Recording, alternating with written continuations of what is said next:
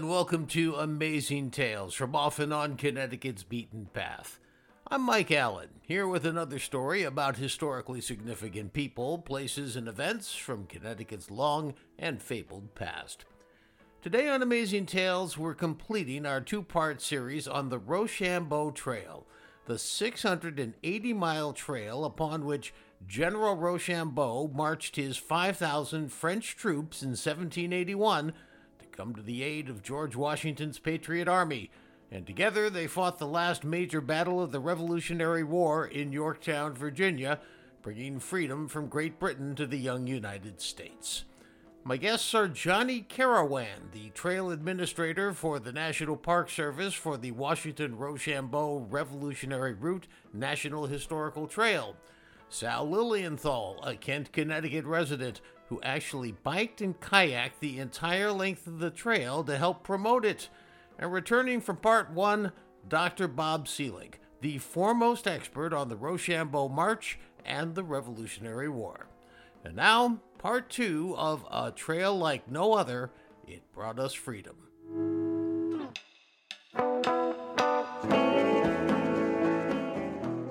To quickly recap the highlights that we heard in part one of this two-part series, the Rochambeau Trail is 680 miles long, stretching from Newport, Rhode Island to Yorktown, Virginia. It's named after French military commander Rochambeau. He and his 5,000 French troops landed in Newport to help George Washington's Patriot Army fight the British in the Revolutionary War. They had come because, after 5 years of fighting, the Patriots weren't doing well against the British. They needed help, and they asked the French to provide it. The French were happy to help because they would then have a long-term ally in the seemingly never-ending wars that France always was fighting with England. If the French didn't help and the Patriots lost the war, the British would control all of North America, and the long-term prospects for France would be quite bleak.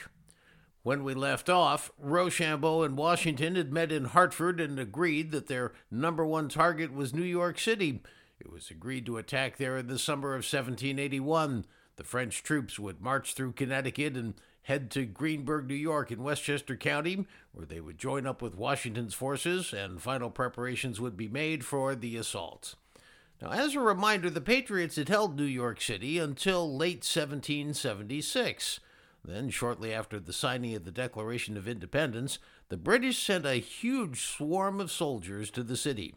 Well, they drove George Washington and his army out of the city, forcing them to retreat back into New Jersey. If for no other reason, pure pride was reason enough to try to retake New York. But more importantly, the British had established their North American headquarters in New York City. If the British could be driven out of New York, the Patriots would certainly win the war once and for all. Well, the big year for this effort was 1781. It was then 6 years into the Revolutionary War, and a lot was riding on this joint campaign between the French and the Patriots. In March of 1781, the French forces were still in Rhode Island, where they had landed the year before. Washington visited Rochambeau in Newport to review the troops. 2 months later, in May of 1781, the two generals met in Wethersfield, just south of Hartford. This was a major strategic meeting to finalize the plans. The mood was rather grim. As they took stock of their own forces and what they do with the British stronghold in New York, they realized they'd have to do more reconnaissance. Plus, the Patriots and French realized that they weren't as formidable as perhaps they needed to be. The French were simply a far better military outfit, according to Dr. Bob Selig. The average time of service is over 5 years. You know, the Continental Army isn't even 5 years old at the time. Not too many years before this time, the French had referred to the Continental Army as looking like ducks in crossbelts. However, the Patriots had taken steps in the ensuing years to improve themselves. For instance, they no longer accepted young teens from farms throughout the colonies. In those 6 years of war, the Patriots had started to get smarter. Still, culturally, the two sides couldn't have been more different. The Continental Army had corporal punishment and floggings, not the French. And Continental Army soldiers often had to simply go without, something that Bob says the French actually came to admire. There's more than one officer that says not getting paid, getting a little bit to eat only, and the way they are treated That's not something that would fly in the French army. But regardless of competence, there was now work to do and strategic plans to draw up. At that May meeting in Wethersfield, Washington and Rochambeau understood that the French Navy would be sailing into New York Harbor about 2 months later in mid-July, and this was going to be critical to success. The French Navy would complete what's known as the Siege Ring. Their blockade of New York Harbor would stop British ships from being able to resupply British forces in the city. This while Rochambeau and Washington's men attacked Manhattan and Brooklyn from the north. Since the British technically outnumbered the combined Patriot French forces, the support of the French Navy was instrumental to success. So with this knowledge, the final decision was made. They would attack New York City. Rochambeau marched his troops now across Connecticut, headed toward Greenburgh, New York. In July, before the French Navy arrived, Washington, in a change of plans, decided to stage a surprise attack on an estate called Morrisania. The estate was located just north of the island of Manhattan, in what is today the Bronx. Washington wanted to send a message to the British. At the time, Rochambeau and Lauzun's French troops had finished marching across Connecticut and were on the Connecticut-New York border in Ridgefield. Washington sent a letter to Rochambeau, asking him to change plans and send his Lieutenant Lauzun's troops to Morrisania for the surprise attack instead of going to Greenburgh. The letter just happened to arrive in Ridgefield on Rochambeau's birthday. Well, Bob says Lauzun was to meet up at Morrisania with Patriot forces commanded by a man who just happened to be named Lincoln. In the days before cell phones and other communications, the Lincoln and Lauzun do not arrive at their destination at the same time. The mission essentially had to be called off, with forces retreating to the north. They're going up basically Sprain Brook Parkway up toward Westchester County.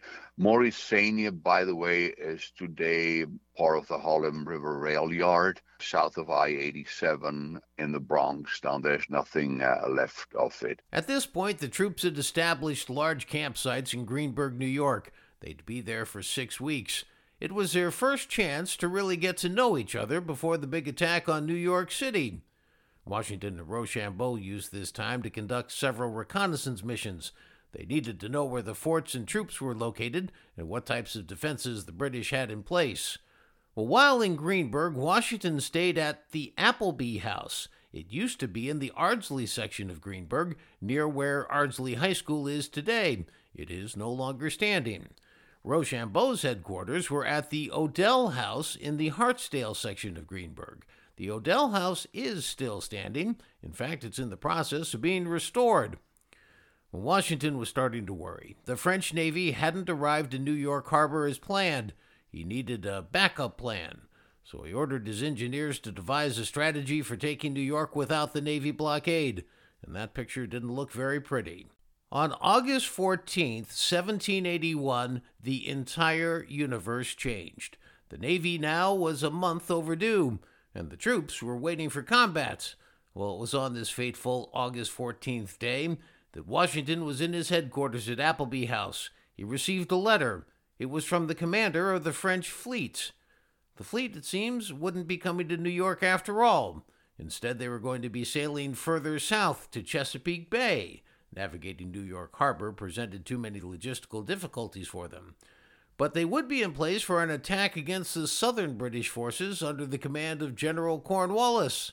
Bob Selig says that posed a huge challenge for Washington. Part of the problem is that on the 14th of August, he doesn't even know where Cornwallis is. It was thought at the time that Cornwallis would be moving his troops away from the coastline and further inland. And if that was true, the French fleet would be of no help to Washington and Rochambeau. Could he take New York City without the French fleet being in New York Harbor? The problem with this, as Washington had to admit to himself, is that he simply did not have the manpower to lay siege to New York City. He figured he needed at least 20,000 Continental Army forces and militia, and he barely had 10. The British had 13,000 troops in New York City. What if Washington called off the New York siege and marched south to take on Cornwallis? That would leave the 13,000 British troops in New York City free rein to sail up the Hudson River and cut off New England from the rest of the colonies. And if they left to fight in Virginia, who knows what might happen? And what if they lost the battle to Cornwallis? Certainly that would mark the end of the War of Independence, and the colonies would belong to Great Britain forever. The stakes literally couldn't have been higher. What would be the outcome of a wrong call? Well, Bob says it would be different for Washington than it would be for the battle-hardened French, who, after all, already had their own country. Okay, win some, lose some. If this goes wrong for the Continental Army, if this goes wrong for Washington, he may just find himself being hung from the nearest tree by the British. The next day, August 15th, Washington showed the French fleet commander's letter to Rochambeau. Didn't matter, though. Washington had already made his decision. He ordered Rochambeau to prepare his troops to march south to Virginia. Well, the very next day, August 16th, Washington finally got a little bit of good news. He learned that Cornwallis had dug in at Yorktown, Virginia, on the water. That meant the French Navy could close the siege ring while Washington and Rochambeau's troops attacked on land. Washington told Rochambeau to proceed through New Jersey along an inland route so the British in New York City wouldn't know their whereabouts. At this point, suffice it to say, Washington's decision worked out quite well. Cornwallis was beaten, and the British decided at that point to call it quits. They gave the Patriots their country and headed back to England. After all, England still had Canada. The next part of this story concerns the effort that's underway to preserve the tremendous history of this trail for the future. And for that, we turn to Johnny Carowan. He's the trail administrator for the Washington Rochambeau Revolutionary Route National Historical Trail. Well, that's a mouthful, but it basically means he's in charge of the Rochambeau Trail for the National Park Service. The Rochambeau Trail, as a formal concept, was only approved in 2009 by Congress during Barack Obama's administration. And for now, Johnny is a one-man show, but he has big plans and a great vision, and is working very hard to pull many strings together to make the trail more widely known. To begin with, Johnny has a summary statement about this trail. The Washington Rochambeau Revolutionary Route National Historic Trail is a story about ordinary people doing extraordinary things. And he knows that despite the incredible history, it's a story that's not yet well known. There's a significance to this trail that we're finding that people are still learning about it today. Johnny says the trail is loaded with opportunities for teachable moments. What makes it really exciting is this trail really tells a lot of the lesser-known stories of the American Revolution. For example, one of Johnny's main objectives is to dispel a commonly held misconception about who actually won America's independence for her. My thought of the American Revolution was the white male, the Mel Gibson in the movie Patriot. That was kind of the aspect that I thought when I thought of the American Revolution. And he plans to take that ball and run with it, to tell the true story of the diversity involved with the drive for American independence. There's a lot of opportunities for people to learn in greater detail the involvement of women and children, Native Americans, African Americans, all who contributed to our nation's freedom. The Rochambeau Trail won't be the same as, say, the Appalachian Trail, a 2,200-mile-long dedicated hiking path from Georgia to Maine. Instead, there's going to be an effort to secure and preserve a number of places along the trail. Now, in eastern Connecticut, where there's been less development over the years, many of the sites remain pretty close to their original states. But once you get closer to New York, in Fairfield, Litchfield, and New Haven counties, a number of the sites have already been permanently disturbed. Still, there are endless opportunities to use online technology to help pinpoint locations on maps. In fact, Dr. Bob Selig is the author of all of the site descriptions that you'll find on the main website for this trail. In fact, you should bookmark this site. It's W3R-US.org. Again, that's W3R-US.org. And that stands for Washington Rochambeau Revolutionary Route, W3R. Some sites already have the W3R plaques installed, and more are coming. Johnny says he realizes he can't do it all alone. Another part of his plan is to staff up his crew in 2023 with interpretive park rangers at select locations to help people understand this remarkable part of our history. I call them the school teachers to the park. They help to interpret the value and meaning of objects and places to people. One of Johnny Carowan's brilliant marketing ideas was to offer a $10,000 grant for ideas and proposals on how to promote the trail. We'll enter Sal Lilienthal. Sal's a resident of Kent, Connecticut, and there he runs his business, The Bicycle Tour Company. And on the side, he's written 2 books on the Revolutionary War. There was Revolutionary Connecticut, published in 2012, and Revolutionary Battles, Experience America's Roads to Independence, published in 2014. Well, we'll end the suspense. Sal won that grant. But you don't know yet about the incredible proposal he put forth that won it, or the unbelievable difficulties he had to face in implementing it. Sal proposed to bicycle and kayak the entire 680-mile length of the Rochambeau Trail. He'd bring along some bike riders with him, and he'd stop along the way for special events. A home run idea. Well, Sal based his idea on what he's observed over the years with his bike touring company, something he calls experience learning. In one such case, he took students on a ride to Ridgefield. That's where there was a major skirmish between British and Patriot forces back in 1777, after the British had burned Danbury and were heading back to their ships off the coast of Westport. When you go to the spot where, Benedict Arnold was pinned down by his horse, and there was a blockade on Main Street in Ridgefield, or the spot where General Worcester was mortally wounded, you could see a light go off in the kids' heads. This is, wait, what happened here? And then they go back and research it, or this is where the British fired a cannonball into Keeler Tavern, and you could actually see the cannonball. It's still there from a couple hundred years ago. He says he likes to cast such historical events in sports terms. Students often relate to such terminology and come away with a greater appreciation for the events. Regarding the final siege of Yorktown, he tells his writers that it's like the Super Bowl of the war. Or the 7th game in the World Series, and it's extra innings, and this is the team that scored the winning run. Sal says he considers himself fortunate to live in Connecticut. To me, we're right in the middle of the American Revolution. Here. You could travel by car 8 hours in each direction, and you could cover 2/3 of the American Revolution. Having won the grant, Sal then had to plan out exactly how to pull it off. Only COVID got in the way, and the 2020 version had to be postponed. Then in 2021, with the virus still a problem, substantial adjustments had to be made. Sal says the Park Service wasn't entirely comfortable with some of the very narrow, treacherous roads that bicyclists would need to navigate. Plus, COVID argued against too many public activities, so they said he should go it alone. Sal got his bike, his chase van, and a small support crew out to Newport, Rhode Island, where the Rochambeau Trail begins. The first stage actually required Sal to be in his kayak in the water that Rochambeau's troops had to cross to get from Newport to the Rhode Island mainland. On Narragansett Bay, most of the time, it's at least 3, 4, 5, 6 feet a chop. And on the ocean side, it's even more.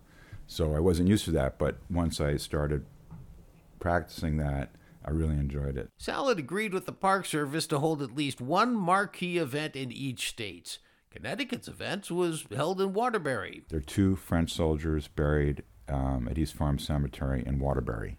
So we had a cemetery ceremony there with 3 reenactors at their gravesite. It was right after that event that a spell of bad luck befell Sal and his plans. He was supposed to ride his bike from that Waterbury cemetery to the Odell House, Rochambeau's headquarters in Greenburgh, where another event was scheduled. Unfortunately for Sal and his crew, the follow-up van, with his kayak, spare bicycle, multiple spare parts, and spare clothes, broke down while passing through Newtown. I called my dad and says, can you go rent a U-Haul so we could take all the stuff from the van, put in the U-Haul. Jeff and my dad put everything from the van into the U-Haul while I continued biking. The Odell House was still 50 miles away, but he made it on time. An important part of this promotional undertaking was to highlight Johnny Carowan's vision of educating the public about the diversity that existed during the American Revolution. One great example is the 1st Rhode Island Regiment. It was almost entirely comprised of African-American soldiers. Sal says that during the war, the regiment had been assigned to protect a crossing on the Croton River in Yorktown, New York. There was a skirmish. It's called the Battle of Pines Bridge. And there's a monument to the 1st Rhode Island Regiment at Yorktown Heights, New York. So we had a ceremony there. From there, Sal was to face yet another test, in fact, a much more daunting challenge. In Delaware, he staged an event with some children on their bicycles near Wilmington before settling down for the evening. We stayed overnight in Delaware at a hotel, and the next morning the van was stolen. Everything. My bikes, my kayak, all my spare parts, everything. So I bought that bike right there, the cheapest bike in the store. We rented a car and kept on going. Sal realized he had to simply keep his focus, and as unbelievable as these events were, he was on a mission. No one's allowed to mention the truck. No one's allowed to talk about insurance. It was just like, no one's talking about this, and all we're focusing on is the ride that day. Fortunately, he had a cousin who lived in the vicinity who owned a boat and a kayak. Sal was able to do a ceremonial paddling in the Chesapeake Bay in his cousin's kayak.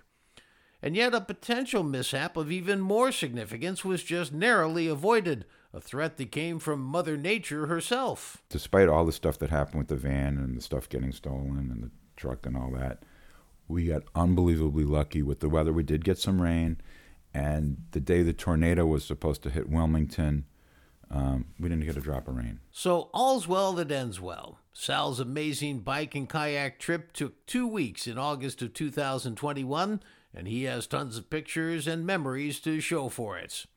Well, except that's not the end of Sal's story. This was kind of a warm-up ride for the 250th anniversary. The semi-quincentennial, or 250th birthday, of the United States is just around the corner in 2026.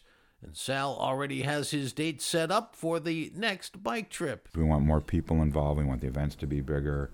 We want to bring people from Europe over, especially France, to be biking and kayaking with us. Sal figures that the actual year of the country's 250th birthday, 2026, will be overrun with competing activities. So he's targeting 2025. He plans to start at Newport in June of that year and ride up to the Victory Monument in Yorktown, Virginia, on the 4th of July, 2025.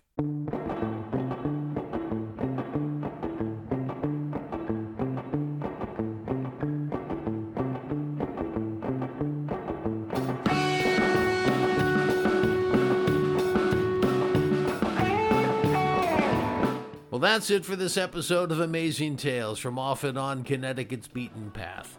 I want to thank my guest for this episode, Johnny Carowan, the trail administrator for the National Park Service for the Washington Rochambeau Revolutionary Route National Historical Trail. Sal Lilienthal, the Kent, Connecticut resident who actually biked and kayaked the length of the trail to help promote it. And Dr. Bob Selig, the foremost expert on the Rochambeau March and the Revolutionary War.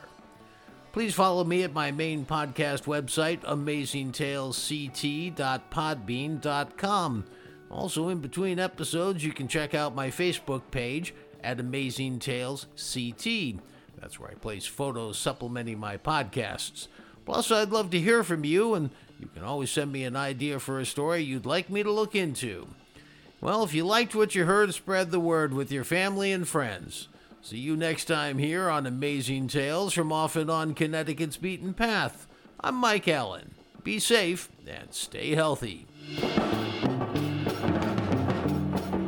Amazing Tales from Off and On Connecticut's Beaten Path is a production of True North Associates, LLC.